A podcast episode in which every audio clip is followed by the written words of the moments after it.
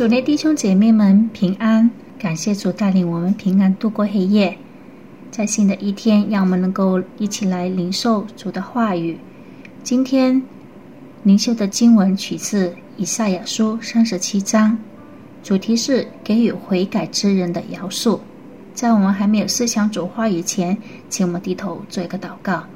亲爱天父，我们感谢你，又带领我们来到你的面前，恳求你在这个时候，使我们每一个人都能够怀着感恩的心，一起来领受主你话语里面的教导，给予我们谦卑温柔的心。谢谢你听我们祷告，奉耶稣的名，阿明。听了希拿基利的使者羞辱的话之后，西西家王就撕裂衣服，披上麻布。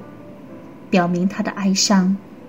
作为当时情况的回应，以赛亚先知叫陈普对西西家王说：“耶和华如此说：你听见亚述王的仆人亵渎我的话，不要惧怕，我必惊动他的心。他要听见风声就归回本地，我必使他在那里倒在刀下。”西西教王面对亚述大军攻击的威胁的态度，就像大多数基督徒一样。危急之前，他尝试向埃及求助；当他知道无法期望任何帮助时，他才寻求上帝的帮助。感谢上帝，上帝满有怜悯。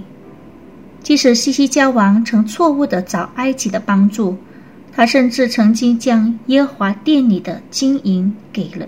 亚述王为了贿赂亚述王，不攻打犹大，上帝并不追讨西西家王的过犯，他反而愿意帮助西西家王和耶路撒冷的居民。当亚述王希拿基利差遣使者羞辱西西家王时，西西家王将羞辱他的书信在上帝面前展开，并祈求上帝的帮助，作为回应。上帝应许要保守耶路撒冷和惩罚亚述人。上帝的使者甚至在亚述营中杀了十八万五千人。接着是希拉基利王被自己的儿子杀了。虽然上帝恨恶罪恶，上帝还是愿意饶恕在他面前悔改的罪人。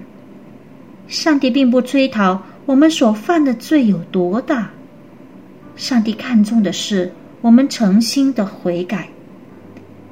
倘若你觉得自己已经大大的触犯了上帝，千万别犹豫的来到上帝面前，承认一切所犯的罪恶，祈求上帝的饶恕。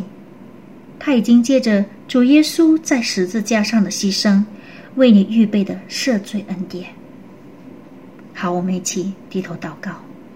天离地何等的高！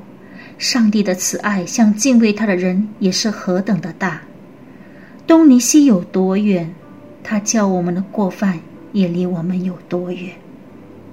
主啊，你本为善，乐意饶恕人，且有丰盛的慈爱赐给凡求告你名的人。在这时候，我们恳求你饶恕我们一切有知无知的过犯，求你赐给我们一颗清洁的心、正直的灵。感谢主，听我们祷告，奉耶稣的名，阿门。愿上帝祝福我们每一位。